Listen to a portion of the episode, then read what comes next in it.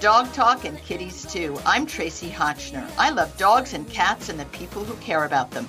Every week I talk with authors and pet experts to expand our understanding and appreciation of the animals sharing our planet.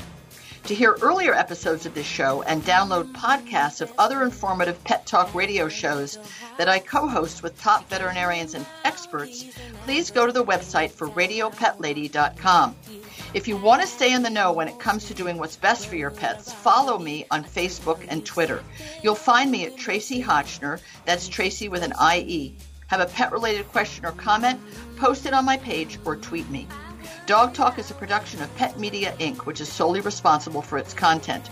I also produce the Dog Film Festival, sponsored by the Petco Foundation, which is traveling the country celebrating the love between dogs and their people and benefiting the animal welfare groups that bring them together. More information is at dogfilmfestival.com. This show is brought to you with the generous support of Weruva, a family owned pet food company named after their rescued kitties, Webster, Rudy, and Vanessa. Weruva's owners want to feed their own pets and yours with ingredients that are good enough for people to eat, using the same care, ingredients, and facilities where they make food for people. You can find pouches and cans of their cats in the kitchen, their more economical BFF, Best Feline Friend, and all varieties of Weruva for dogs wherever fine natural pet foods are sold. This show is also supported by Canine Advantix 2, a proud sponsor of the Dog Film Festival. Fleas, ticks, and mosquitoes can be a pain, and their bites can transmit diseases. Did you know that many products require fleas and ticks to bite your dog to die? But not Canine Advantix 2. It kills fleas, ticks, and mosquitoes through contact. No biting required. Help protect your dog with Canine Advantix 2, available from pet specialty retailers and veterinarians. Canine Advantix 2 is for use on dogs only. Learn more at canineadvantix.com. I have three wonderful guests today. April Kedrowicz is a professor at North Carolina State College of Veterinary Medicine. And as part of a study, do dogs go to heaven? Do they have a soul? Is there an afterlife? Big questions. Bonnie Auslander directs the Kogod Center for Business Communications and has developed a way for students to become better public speakers by giving their speeches to dogs. And then Leanne Germinder's here, goodnewsforpets.com, a wonderful source for information and advice for pet owners and the media sponsor for the Dog Film Festival, going on the road with us and having a very special contest at goodnewsforpets.com. April, it's so wonderful to have you here. This is such a fascinating study, and I'm so uh, amazed and perplexed that that's actually being studied. You're a professor at the North Carolina State College of Veterinary Medicine. Tell a little about this Dogs Going to Heaven and how that affects you as a professor or your students or their future patients and clients. Sure. Well, thank you so much for having me. I'm really excited to talk about this today. So, um, from my perspective, um, you know, we know that people are incredibly bonded to their pets, and certainly companion animals occupy a very prominent position in American families. And so, the way in which uh, veterinarians communicate with clients matters in terms of clients, you know, seeking out veterinary care, being, you know, willing to adhere to treatment recommendations, and also, um, you know, to make decisions about end of life care. Um, we know that, for example, clients experience a deep sense of loss and despair when an animal dies. Yes. Um, so, broadly, we were really curious about how culture impacts people's views on animals because that will impact the manner in which um, veterinarians can engage and connect with clients. That makes a lot so, of sense. This this study was pub, was came out of the UK, right, and was published in the journal Anthrozoos, which is a very um, it's it's interspecies, uh, pretty intellectual journal, right? That is correct. Yes, yes. Um, but we found it was an appropriate outlet given what we were interested in exploring. Yes. So uh, you know, from my perspective, uh, you know, as a, a communication educator, um, you know, I came at this from how can we use knowledge about how culture impacts people's view and relationship with animals.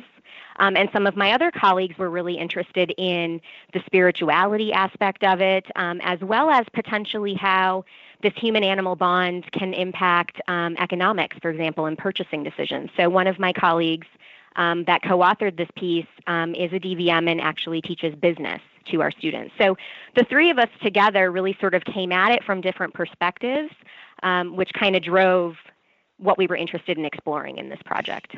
Because I can see how if it was just, oh, let's just look at the spiritual side of human animal bonding and let's, you know, get into the just the warm and fuzzy, it, it's hard to imagine that there would be any uh, significant funding for that or people would set people on your end, the research end would set aside time for that. So I think it's actually helpful that at, in the business of veterinary medicine, this is looked at as part of what makes you a good business person slash veterinarian because you are selling services. You're selling products and services.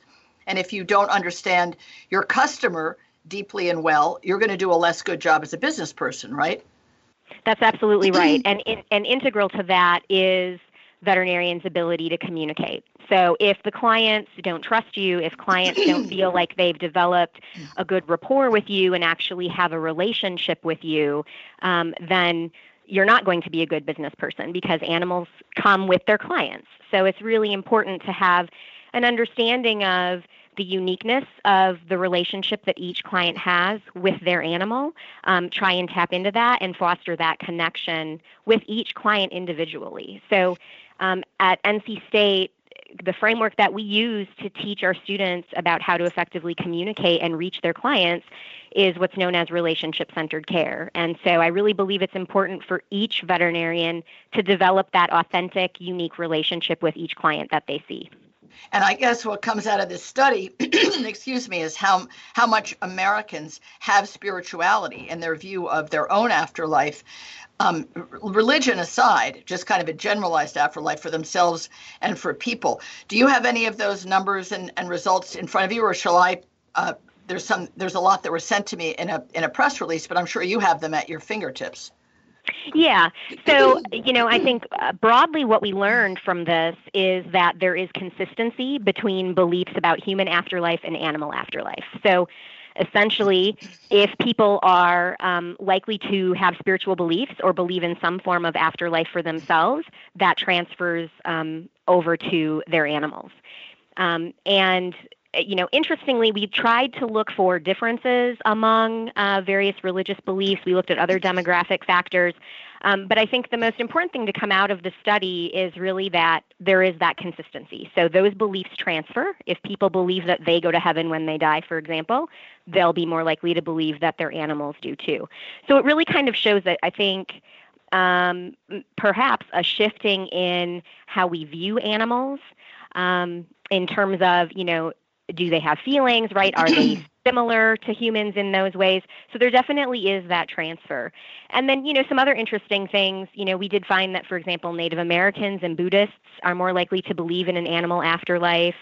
Um, females are more likely than males right. to believe in an animal afterlife. And that's, you know, that's consistent with previous research that has explored you know the fact that in general females tend to have much more of an emotional connection it also it also said black and African Americans and That's right. persons living in the South. So and and there's a, there's deep religious ties in the in the South generally to, to yes. you know Baptists and and other kind of I don't know if it's called revivalist or or fundamentalist or born again kind of religion, but they're they're certainly passionate about it and it's a big part of the community.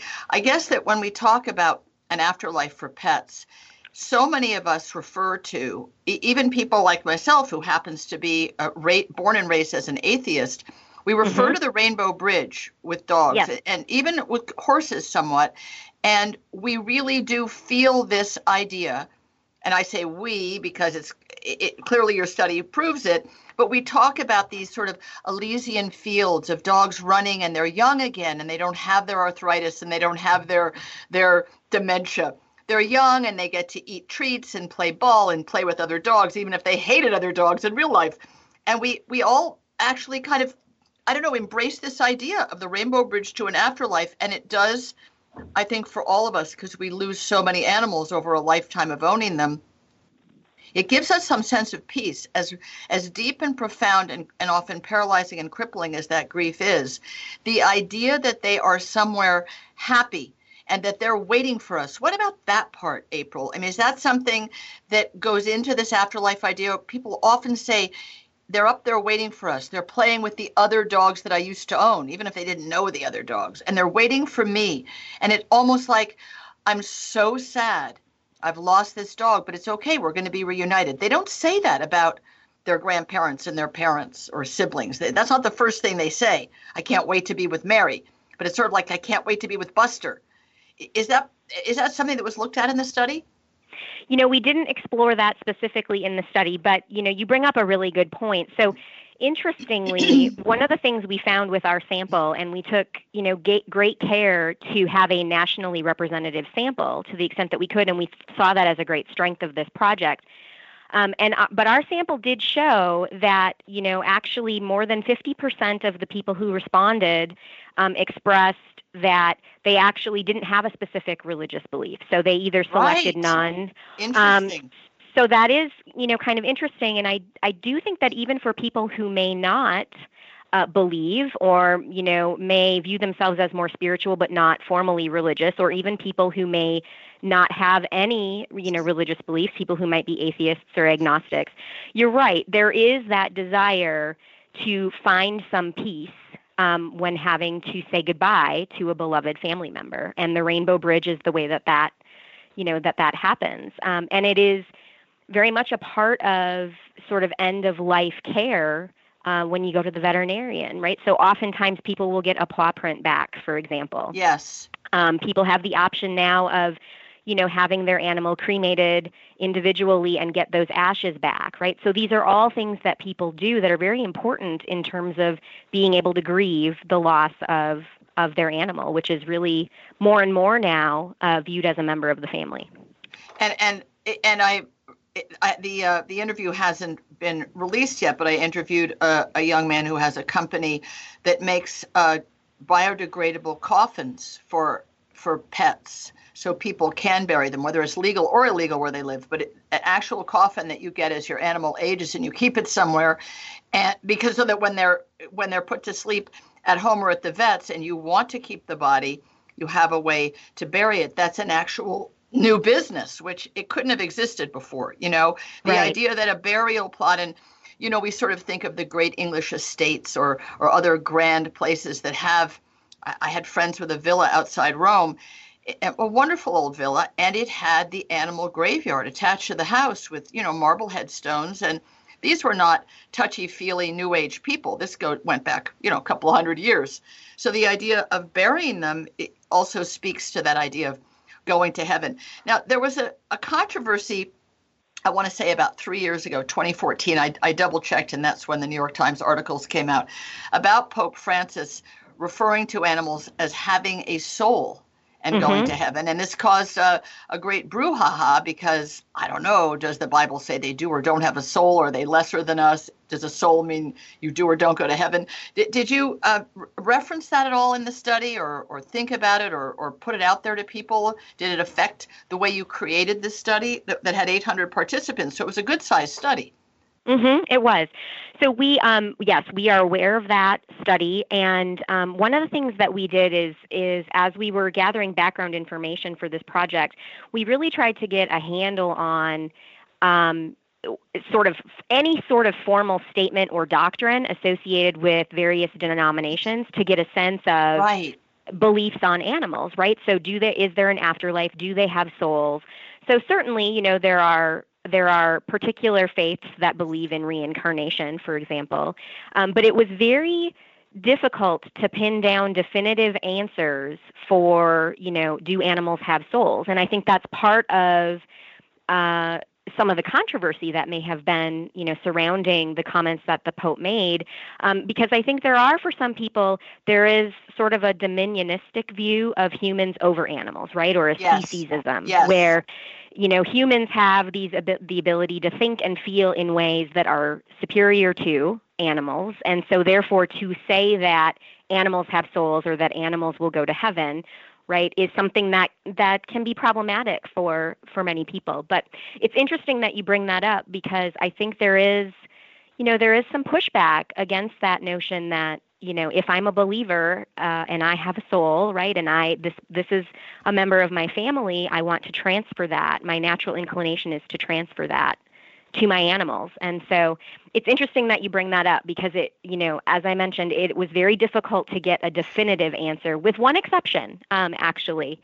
So, uh, Mormonism is a uh, religion that absolutely, unequivocally has said that animals do go to heaven. I'll be darned. Now, that is such a surprise.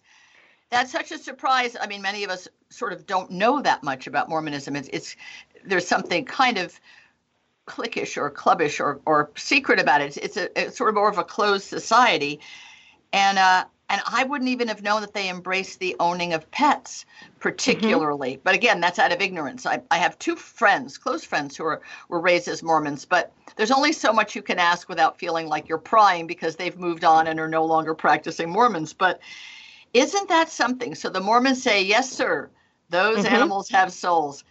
How do you like that? Well, when you're now, you've done this study, and other vets beyond your and vet students beyond your college know about it or have heard about it. Is this something you or some other people involved in the study are going out to vet conferences or to other places to spread this sort of gospel? And I and I mean that sort of tongue in cheek, but the idea that this is something to respect about people's relationship with their pet, to be aware of, to respect it, and to use it to the benefit of both their relationship with their own pet and you as the practitioner's relationship with the animal and the person.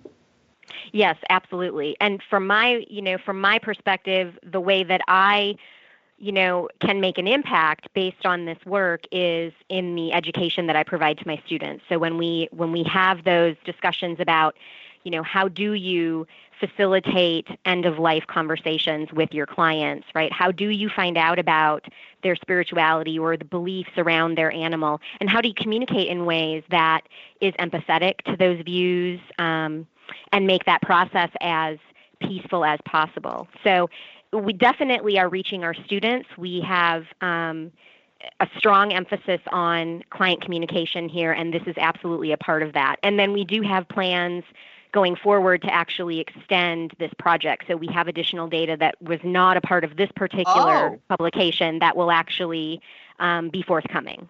So. Do you need more participants? Should we have Dog Talk listeners reach out in some way if you're going to do a further study or something if anyone would love to be to i'd love to know what the questions are i just find the, the whole topic so interesting you know yeah. just about our world and the way that we americans are evolving in our relationship with our pets. This is this wouldn't have been the same results 50 years ago even 25 years ago. It's such That's an true. evolution in in our in in the way that we've embraced pets as our family members. So is there any desire or need for more uh, more people to participate?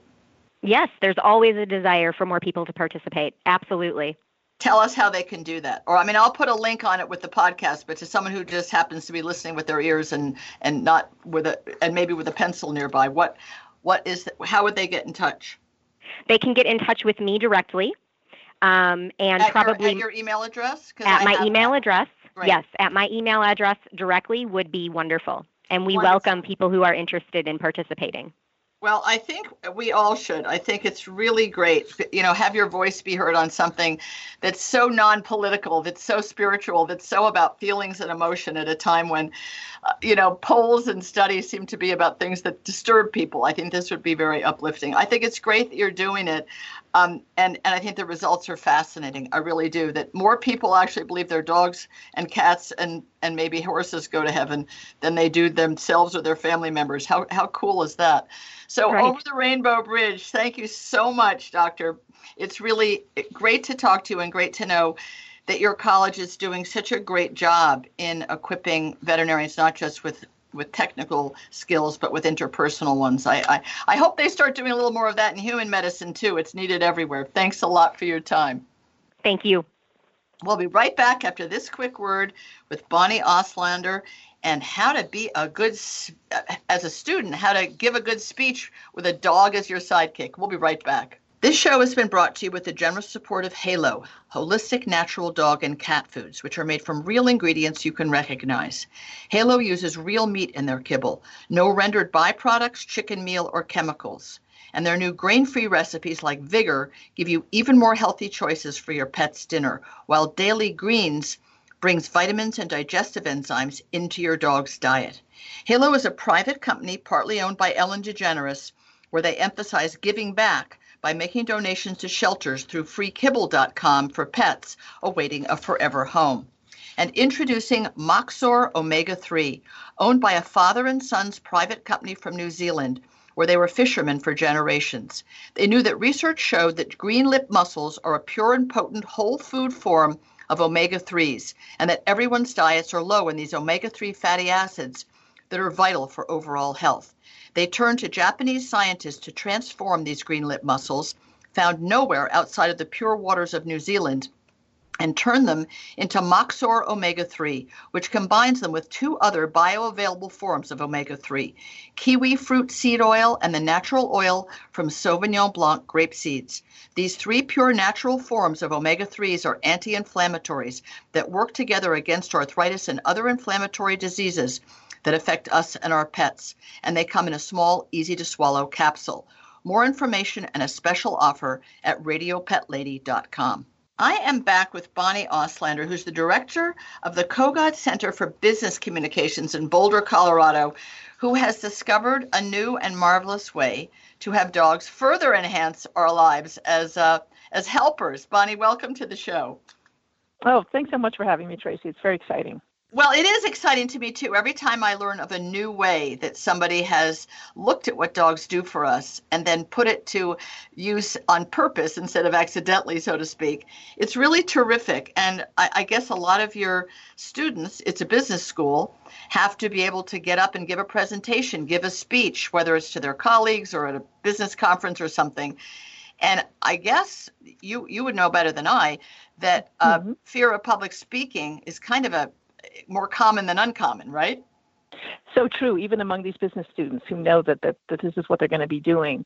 Uh, it's such a common fear among the American public as a whole, and yet it's such a vital skill, so important for participating in democracy, uh, to give a toast at a wedding yes. or even a eulogy at a funeral. It's I just think of it as such an important human skill, and it was very exciting to think about a different and creative way that uh, students could interact with uh, dogs and and get that that confidence boost that that dogs give us, right? We all know. Absolutely. but we, like. but we never think of it that way. We just seem to give us a boost when we're at home by ourselves and we can, you know, pat their silky or, or scruffly ears and not realize yes. these are you call them audience dogs. And you did this pilot program at American University, right?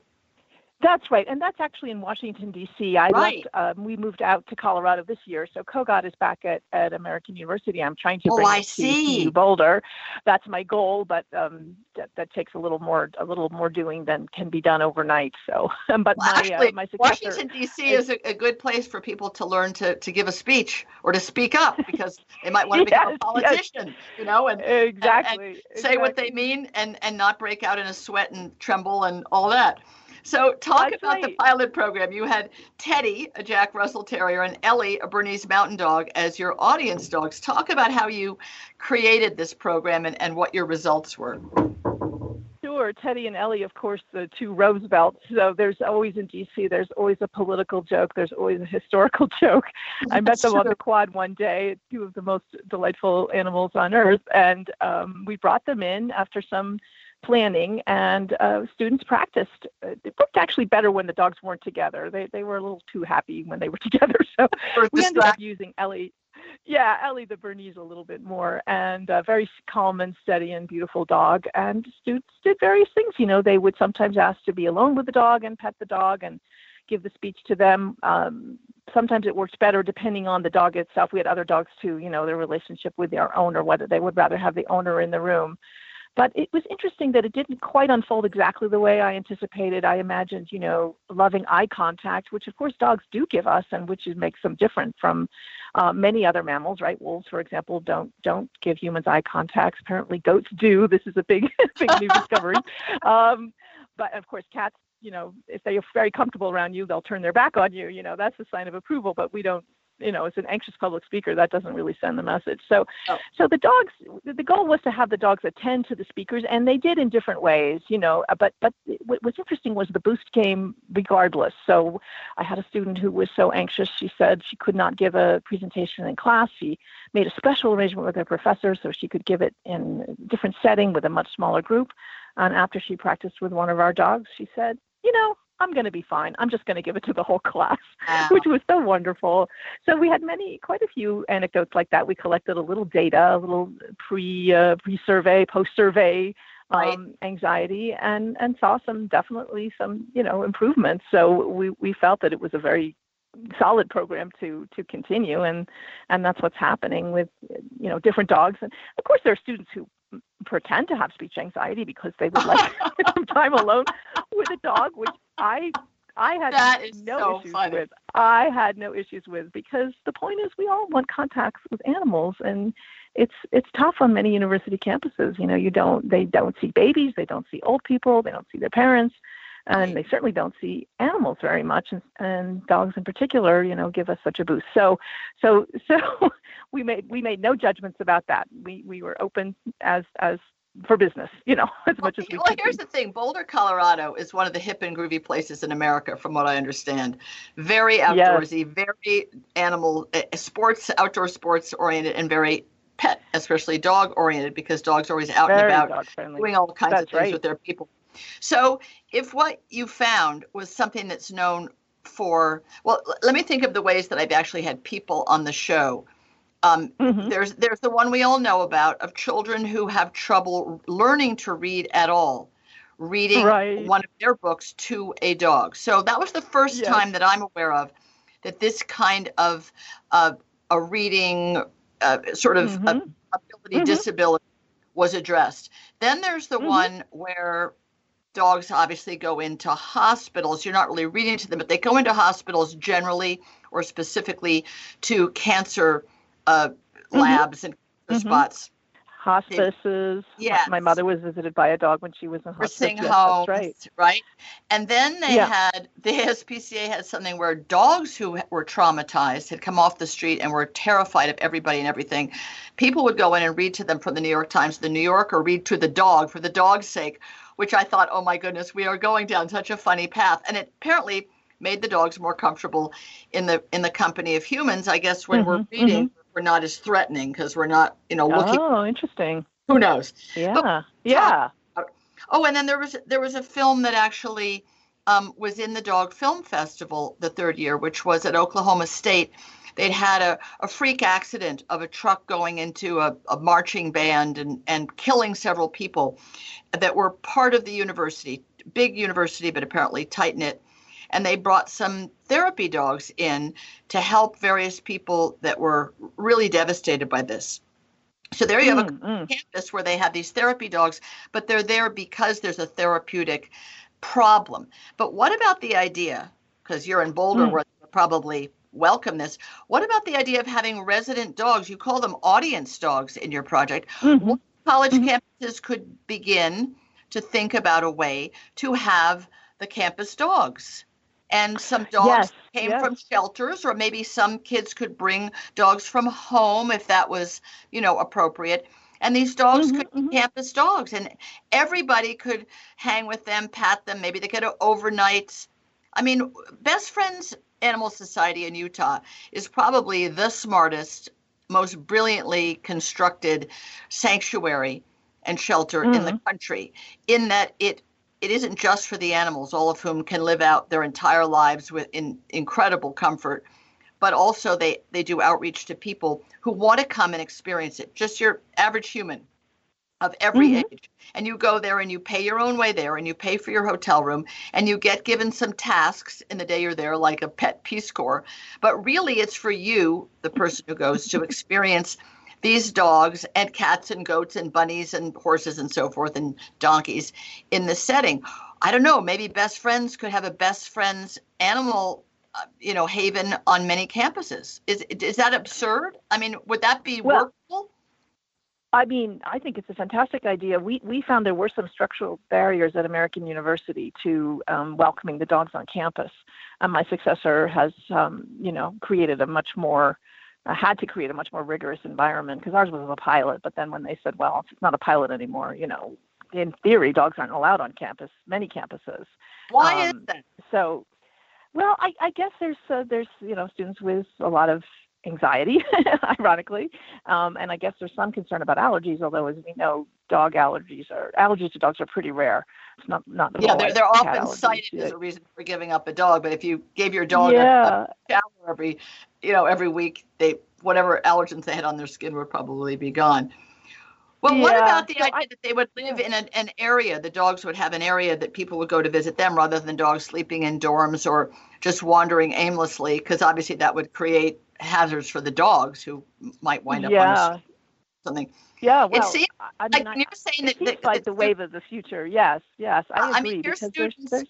It's, it's anxiety provoking to be away from home, to be in these campus environments where you know you have to fit in and you have to do work and you it's all new and even when it gets old and you're used to it it's still really stressful grades in the future and and you know boyfriends yes, girlfriends Yes, and there's a rise on college campuses, a real rise in, in students who report um, mental health issues, you know, yes. autism spectrum disorder. So it's a really a shifting population, and I think for for those people who love animals or who are neutral and are open to um, falling in love with a dog, I think you know I think it's a fantastic idea, and I, I think it brings out you know the best in all of us. I think we all need uh, time to, to to decompress and, and connect with with an, an animal. So um, you know, you, you, don't have to convince me. no, definitely not. But having been, the, piece, having been right? the, the, the architect of yeah. a pilot program that just was obviously an idea that came to you almost on a whim, and then yeah. seeing that there's really something to it, and then the idea you'll bring it to Boulder, and you're a business yeah. school, so it's not even just a liberal education. It's very specifically high pressured you know, very goal oriented, yes. very type A kind of situation. But you can see yeah, how yeah. kids that were in the liberal arts program or dance majors, I mean, everybody might like to come and hang with the dogs. You know, they have these dog and cat cafes in LA and New York and right. some other places, right? right. Adoptable dogs right. and cats there. And you can go and you make an appointment and it's a long waiting list to just hang out and have your cup of chai tea and stroke a kitty or yes, take a dog yes. for a walk. And uh, at American, you know, like at a lot of schools, there was um, often at the end of the semester there was a chance to hang out on the quad with a dog.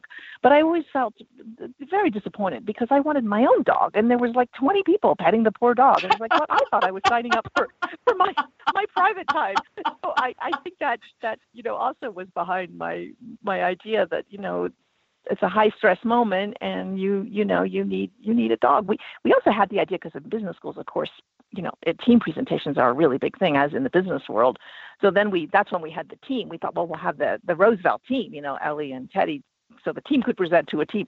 It, that didn't quite work as well as we thought it could, but it was an idea. we had a lot of fun with it. You know, we thought, well, maybe we get some huskies in there and really do a whole Iditarod, you know, public speaking session. But some, some of these, some of these stayed on on paper. They didn't quite make it to execution. But that's the fun of it, is you know, playing with the idea. But but to me, the idea that that college which back in the day was almost a time to spend four years, you know, just sort of uh, un- unfolding a bit as a person, didn't have right. the pressure does today. The cost today is so astronomical, and whether it's somebody paying or or a student loan that you'll never get out from under, and a business world, or, or even an artistic world that you go out mm-hmm. into is so unforgiving and so competitive. Mm-hmm.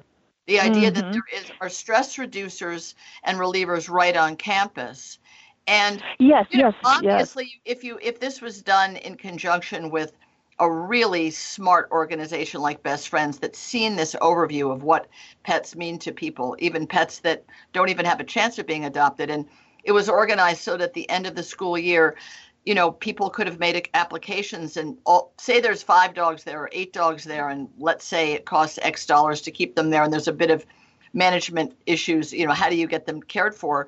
But maybe mm-hmm. people. Mm-hmm sign up for eight hour shifts of cleanup and feeding and they get to be mm-hmm. high on the list as a potential adopter later they i mean mm-hmm. when the time comes they could they could go home with people that are obviously looked at properly and then a new mm-hmm. crop of dogs could come i mean every city in america and even smaller towns they have shelters the, the open admission shelters which people mm-hmm. uh, you know uh, uh, ignorantly say, "Oh, that's a kill shelter." Yeah, because it's the county shelter, and they can't cherry yeah. pick they take in. So, mm-hmm. given that, imagine the the space that it would relieve, especially the best shelters, also do assessments of dogs so they would know which ones would be comfortable in a new situation and i don't know let them wear mm-hmm. let them wear Adaptil pheromone collars when they first go to campus and then the dog is more chill too i think that yeah right something in it because i think that the idea that one veteran or one kid with uh, learning disabilities or one you know diabetic person gets to have a, a therapy or, or a, a, a, dog that is an assistance dog is great. Mm. But the idea that dogs in general help people in general, it, it, not specifically, yes. but generally, and that it really enhances yes. quality of life. And for someone in college, makes that not just a better experience, but a healthier one emotionally, and maybe a more successful one academically. Wouldn't that be cool yes. if you make that argument? You know. Yes, I think I think you're right, and I think what's you know scientific. I mean, um, uh, university communities love you know love scientific evidence, and what's so interesting yes. is how much more yes. we know about the brain now. We know about just what any nursing mother will tell you. You know, when you gaze into the infant eyes or you gaze into yes. that dog's eyes, the oxytocin that's released, the heart rate, rate heart rate slowing down, the pulse so it's just really fascinating those you know how much better we understand the brain than we did even 10 years ago and i think all that evidence can be marshaled it's um, so you know if any of your listeners out there are are uh, interested in working with me on this project I, I hope they'll they'll get in touch i i do have an audience dog at gmail.com that's one way to you get do? in touch with me audience dog at audience dog i'm i'm going to talk yeah. to best friends because i adore them they're my new best friends and yeah. they're partners with me in, in some of the locations I'm bringing the Dog Film Festival. And it seems to me that an organization like that, and there are others that, that would find a way to make this something that could be looked at as a model and then could, you know, build out to elsewhere. I think it's really great that that your interest in this turned into something successful. But I'd love to mm. amplify. So audience.dog at yeah. gmail.com to anyone out mm-hmm. there who thinks there's something here we don't know what it is but you know what it's mm-hmm. it's mm-hmm. it's kind of a try various things to find out, just as you thought, maybe I'll have an Iditarod team here. Well, maybe not. to, to, feel free to experiment and to think of a way that one could have campus dogs, more than one, yes. And how they could right. be housed and how they could be enjoyed. And you know, sign up to if you have a, a professor at school, you sign up on their door. In the old days, it's probably all done by email now. But you know, you'd sign right. up. They'd have those hours. I remember it well. And you'd sign up that you at eleven. You want to discuss with the professor. You know, find some way to get your paper in later, basically. And so you sign up with the right, and you'd sign up. Yeah, with you go to office hours. The office hours with the dog. You could, yeah. Yes, I mean, it could the office hours with the dog. Speaking, It'd just be great. Just be yeah, just hanging out. I and think I of think the quality of life for that. the dog, and think of of how that how adoptable that dog is afterwards. That dog could go anywhere and do anything. right? I mean, that dog could Absolutely. You know, run for office. Well, thank Absolutely. you so much for for having had this idea. Yes. Um, yeah, and, wonderful. And certainly, and I certainly want to continue on with you and figure out a way to, certainly in Boulder, but but other places. We should go to the places that have the the most groovy, laid back attitude to life, whatever that might be. Probably, as you said, not Washington D.C. and do it there. Yeah. Because that, you know, yeah, we yeah. go to the West Coast, we go to Portland, we go to Colorado, right. and wherever anybody Right. else thinks is a place where they go, this makes sense. Let's try it. Yes. Let's I'd love to shot. see it on the great. Campus, right? Yes, Thank- exactly. thank you so adds much A little for this. pressure there too. Yeah. Thank Oh, you. yeah. Thank you. Thank you so much. Wonderful to talk to you. Take care, and you. We'll be right back. This show is made possible in part by Precious Cat Litter, owned by Dr. Elsey, whose life has been devoted to wellness for kitty cats. He has his own cats only clinic in Colorado and has devoted his life to inventing innovative litters for the health of all members of the family, with low dust litters that allow everyone to breathe easier. Precious Cat's newest health monitor litter has broken new ground. It allows you to find the early signs of kidney disease in your kitty and make changes before damage is done. Dr. Elsey's company also cares about people's health and has given millions of dollars to cancer research looking for a cure for multiple myeloma. This show is also brought to you by Ollie, a brand new dog food freshly made in a USDA kitchen from real human grade ingredients without preservatives, artificial flavoring, or byproducts. Ollie meals are gently cooked in small bashes, then flash frozen and delivered right to your door on a regular schedule. No more trips to the store. Ollie meals are vet formulated to create a nutritionally balanced meal and customized to meet your dog's individual needs. Finicky eater? No problem. Ollie will give a full refund if your dog doesn't love his food. Meals arrive ready to defrost in portioned, ready to serve trays. You can design your dog's ideal meal at myollie.com. I am back with Leanne Germinder, who I am really excited to get to talk to. I have known about this woman from the very day I set foot in the dog and cat business. She's been there for about twice as long, if not longer, than I am. And her wonderful newsletter, Good News for Pets, which is for vets and pet product and vet product companies, as well as for pet owners, has just signed on as a media partner of the New York Dog Film Festival. So that for me is like such a feather in my cap because she has quite a flag placed in the sand in the pet industry. Leanne, welcome to the show and thank you so much for joining me on the Dog Film Festival adventure. I feel so lucky to have your wind beneath our wings. Oh, thank you. The, the pleasure is mine, Tracie. The pleasure is mine. One of one of the, the ways that I knew about you very directly was you had started something or were in charge of something called the Catalyst Council, which was a number of years ago, but in bringing attention to the felines who just don't get as much attention. I try to give them as much as I can, and you have a picture. Your your photo of yourself is with a kitty. But I know that's been a, a, big a big interest of yours. What what made that happen? Other than the fact that you've worked with companies like Ceva that make, you know, they make Feliway and they make products that uh, help cats have a better life. But but I think you also have a personal passion for the kitties. Oh yes, oh yes. Well, I had a cat when I was young, Smokey. Uh, very, very different experience, right? Because we didn't know so much about That's uh, right. how to care for our cats back then. Yep. And but but now I'm the caretaker for my youngest son's cat, Coco. That's who's on my web, the website, goodnewsforpets.com. And, uh, you know, started working with veterinarians and various uh, feline groups and so on and found out that we, we we just don't care. We still don't care for our cats as much as we, we do for our dogs. And so the Catalyst Council, which is spearheaded by a, a wonderful veterinarian, Dr. Jane Brunt, um, aims to change that. Uh, so there's various uh, programs that the Catalyst Council has, catalystcouncil.org. I, I, I get involved in launching a lot of things, yes. and then I go on to launch some other things. And so I definitely suggest that people uh, take a look at what's going on with Catalyst. And, and we, we have come a long way, but we got a long way to go. That's a good point, and it's something that we, I, I won't say we hammer at home here because that would sound crabby, but we do, I do try to get every darn cat-centric human on the show. And, you know, if everyone from Jackson Galaxy to just more regular folks who, who are aware that cats just need a, a better life. Jane Brunt was uh, the president of the AVMA at one point, right? Uh, the ASP, the American Association of Feline Practitioners. Oh, right. Called, yeah. and I had and I had her on yeah, and I had her on Cat Chat once, and I must have her back again because I think there's a lot, a lot. She her passion has been consistent, which is really great.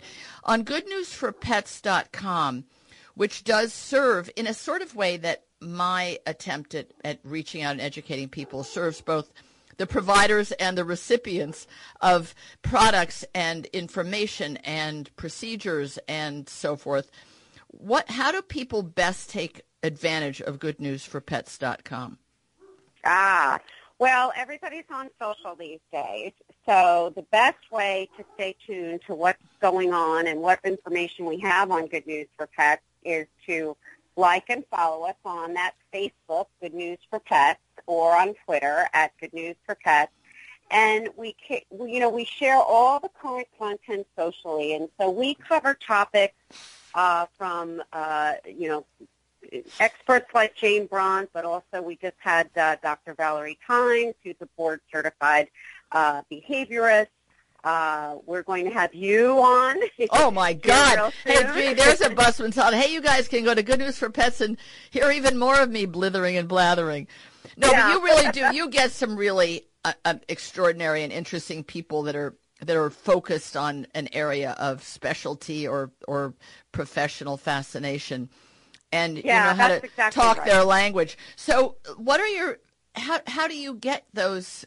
people that you interview on Good News for Pets or that information? Do they at this ah. point, after 17 years of having Good News for Pets online before anyone had yeah, anything online, yeah. do they come well, to you or do you knock on their door?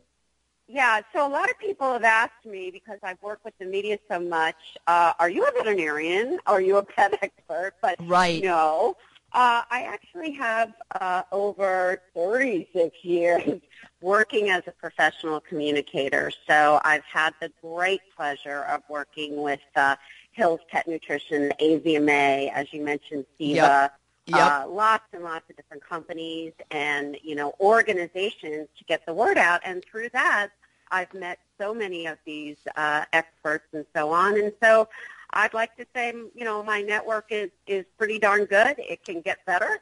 Um, every expert wants to, you know, educate the public. Let's face it, you and I both know there's a lot of not good information out there, and so we strive on Good News for Pets to have credible information from board certified experts, from you know certified experts in in whatever particular field, um, you know, uh, good good organizations, um, credible information, and to tell you the truth, we have that reputation, you know, of 17 years of that content, and that's why people are willing, you know, they may know me personally, or they may check out the site and say, okay you know, this is good information on here, that this is not uh, fluff. And that's, that's really important to me, Tracie. And also not driven by dollars. It's driven by information. It's driven by facts. I mean, I think that's really important. There's so many sites where if you aren't like super suspicious and savvy, you could be reading something and then not notice, oh, the person paying, the, the entity paying for this entire website is I don't know, buy a cheap vacuum tomorrow. It's amazing how many sites that, that just want to grab the pet owner's attention are actually selling something else entirely and grabbing your I don't know, God forbid, your email address, your IP address or something. But how what is your advice to people about how to get good information on the internet? Because I'm always say to people, please don't Dr. Google it. Don't just put in sore paw or even declawing. You have to go someplace where the whole conversation is addressed. So, right, how, right. what advice do you give to I, people? Yeah, so I think, well, certainly, you know, you have credible experts, you know, from from your perspective, and so my best advice is to look, as you say, look closely and see who wrote it. Uh, was it an expert in the right. field? Was it a professional journalist quoting expert? Or websites that are produced by reputable organizations such as the AVMA, um, the ASPCA, the CDC. Yes. Um, a blogger, you know, a blogger should be held to these same standards as well. But they're um, not. But they're not. Sorry, Leanne. Exactly. They're just not. Right. Where did the information come from? You know, this idea of fake news uh, really, really disturbs me because what, what it means is, uh, you know, everybody's going to dismiss everything out there, and, and that's not a good thing. And then, you know, so look at the source. Look at the source, cross-reference it, know, you know, know who it's coming from. And then, quite honestly, uh, ask your veterinarian about the information. Um, you know, we, we are very much about asking the experts that have information about your particular pet. So while everybody's a consumer, everybody's going to go online, you know, for information. Um, the very best, you know, source for the medical, you know, the medical right. side of things Absolutely. is your veterinarian. Yeah, and not to try and, you know, people, but people now do it even with their human doctors. They doctor yep. Google stuff about themselves, and of course, by the evening, they're convinced they have seven or eight or ten life-threatening conditions, and really, all they did was stub their toe. But you, you know, th- that's why Doctor Google gives you way too much information, and you don't know how to sift it. And if you have any anxiety going in, that's already going to color your ability to sift through it. So it's a shame that we don't take advantage of our vets by t- getting that $40 appointment or whatever it costs. I don't know what the average is to go in and be able to ask questions face to face and put their hands on the dog or the cat. There's there's just so much value in that and and often catch things early. But eh, you know, as far as feeding and so forth goes, people are a little burnt about going to their vets about that. On the other hand, there are entities on the internet that are so hysterical about commercial pet food, hysterically against it. it's full of disinformation, misinformation, and a kind of hysteria. And that doesn't help either. So you have to go to, in a neutral zone like Good News for Pets. You are a journalist. It's it, that's your background, as is mine. So right. I don't report anything, whether it's from an extreme animal activist rights group or from an extreme all pet food is poison perspective, but try and give all the best information possible from all the good people you can get it from. Because no one in the pet industry is out to hurt pets. That's that's the thing I always keep wanting to hammer home. Everybody loves animals. Every single last person. You know, well, I mean, that's that's absolutely that's absolutely the truth. And you know, I've I've worked with uh, you know hundreds. I don't know that it's thousands, but but you know, probably hundreds of dedicated uh, veterinary professionals and uh, you know pet professionals as well. And you're absolutely right. It, it is all about the pet, and that's the purpose. That was the you know I look. I launched Good News for Pets in 2000, way before social media, way, way before, before. a lot of people you did. had sites. So. And if and if we think about the name of it, Leanne, good news for pets. You know, it's really positive. It's not like all the scary stuff you should worry about. Come on over and let me rattle your cage good news for pets. There is a lot of good news, and there's a lot right. of good ideas, and there's a lot of good information, and good products, and good places to go. I, I, you know, whether it's online or in real life, you know, a cat show, something real, something you could actually go to and enjoy.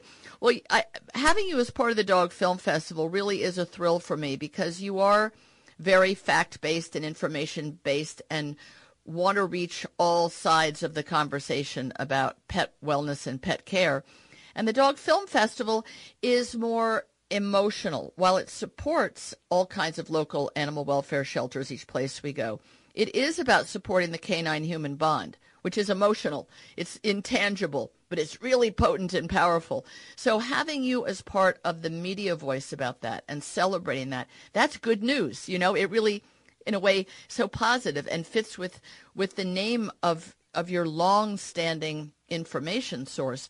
So tell me, I mean, I kind of know why you joined, but I think it's good for other people to know. And you're even throwing a contest to, to kind of celebrate our, our relationship. Uh, okay. Well, two words. Sundance and Tracie. I I figured you'd like that. like but that. it is the truth. It is the truth. So I uh, I had the Sundance uh, Film Festival on my bucket list for years. I am one of those old time Robert Redford Yes. fans. Yes. And I'm a film enthusiast, but the scheduling, I, I just couldn't get it done. And this year, through uh, a, a veterinary conference that I attend um, for many, many years, had changed the schedule, and I was able to attend Sundance. And it surpassed my wildest film festival expectations. But I, w- I have to admit, I was frustrated that I didn't have enough dog content for Good News for Pets. We we have covered films in various, uh, you know, some of the Disney films, some of the other films over the Right. years. Then I remembered that you were, we had had a conversation about the New York Dog Film Festival. And I contacted you and said, oh, let me find out what she's doing. And lo and behold, you're doing some kind of behind-the-scenes work uh, with with somebody or other at Sundance. We couldn't get together, but we said, "Hey, let's get together after Sundance," and the rest is history. We are just absolutely thrilled to participate uh, with the Dog Film Festival. We feel, you know, and I feel it's a fantastic fit. It's a feel good.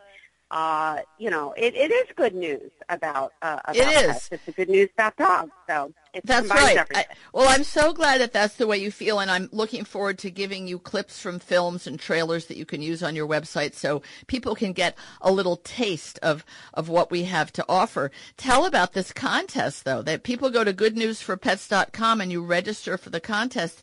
And you can win. I like the two different things you can win. To me, it really describes the, the the full range of what Good News for Pets does. One is something decorative and delightful, and something's really serious and scholarly and, and useful intellectually. So, what are the two Oh. things?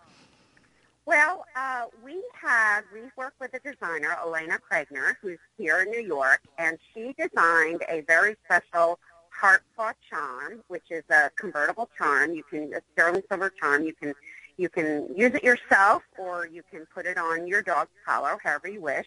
But then, coupled with that, um, as part of the contest, you also win an American uh, College of Veterinary Behaviorist book, Decoding Your Dog, um, which has been an absolute um, fabulous resource. You know, behavior is one of the key topics that people look uh, for information yes, on. that's right. And we have a whole series of columns. Uh, each of the uh, chapters in the book were, were oh. written by a behaviorist, and we have the whole series of columns are, are on our website.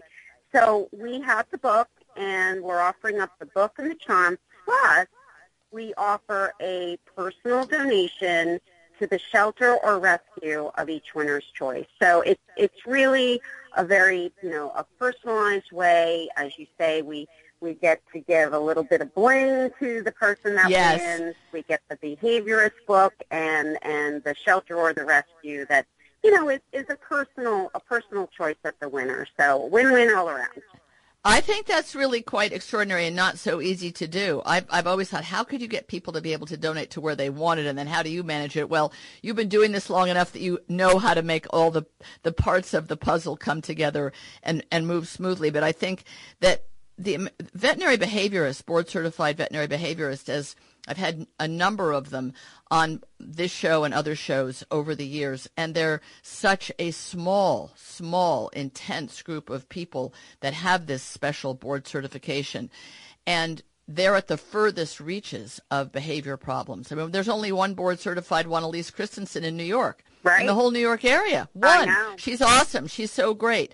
But it to have this book, Decoding Your Dog, I mean, even if someone doesn't win it, I hope there's a place off of your website where they can even buy it. It's scholarly, it's serious. You know, it isn't sit, stay, come, but it's really good stuff to understand, especially an adopted dog, what makes them tick.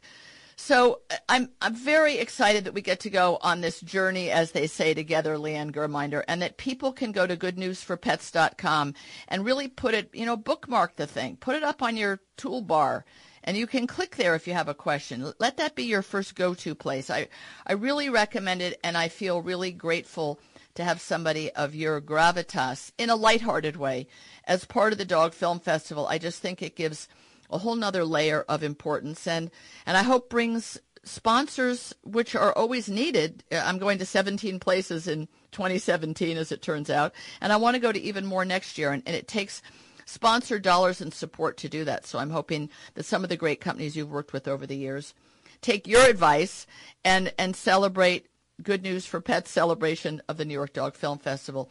Leanne, thanks so much for partnering with me. I really look forward to more of this. Leanne is based in New York City. Anyone who needs pet related PR, that kind of thing, Leanne is the go to lady. That is for sure. That's a proven fact. So, goodnewsforpets.com see if you could win these darling silver charms and also this great book. Leanne, thanks so much for being here. And thank you, and thank you for all the work that you do. We're really looking forward to working with you. We're going to have fun. Thank you all for listening. Kiss your kitties, hug your pooches. Go to goodnewsforpets.com and get some good news for a change. We'll talk again next week. Bye for now.